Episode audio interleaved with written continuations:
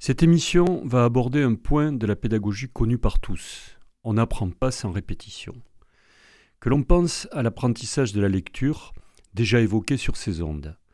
L'association entre son et écriture pour devenir un automatisme qui dégage le cerveau pour qu'il s'occupe du sens nécessite de revenir plusieurs fois sur le même rapport entre les sons et les lettres.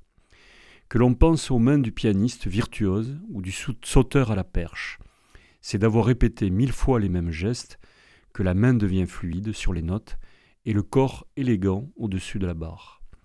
Le problème, c'est que nous sommes dans une société où les conditions de la répétition sont abîmées et la pédagogie est susceptible d'y perdre un de ses atouts majeurs.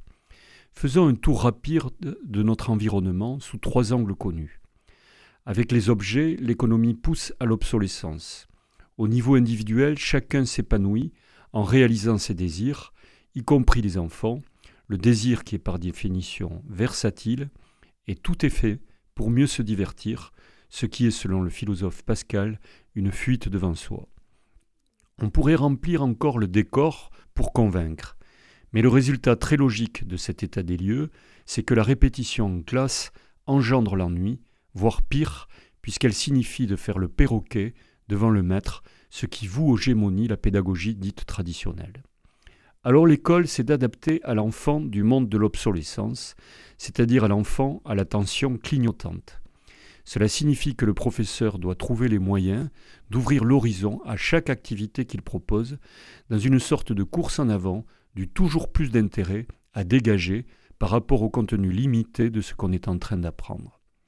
Cela a trois conséquences notoires. Premièrement, cela justifie la prolifération des projets, de préférence en dehors de l'école. Deuxièmement, les retardataires sont doublement pénalisés. D'une part, vis-à-vis de la motivation poursuivie par leurs professeurs face au collectif à gérer, et d'autre part, par leur retard personnel. Troisièmement, la part de répétition comme unique finalité inhérente à toute leçon ne trouve pas suffisamment de place. Imaginez le collège qui est désigné comme le maillon faible de l'enseignement en France, avec un élève qui passe entre les mains de plusieurs professeurs qui chacun a son horizon pour motiver des élèves qui a priori ne le sont pas. Si le collège est devenu un tonneau des Danaïdes, dont une des missions est de conjurer l'ennui, alors il ne faut pas s'étonner de l'évolution des cerveaux, dont la structuration se transforme en sablier. Éveiller, c'est bien, mais répéter, cela reste essentiel.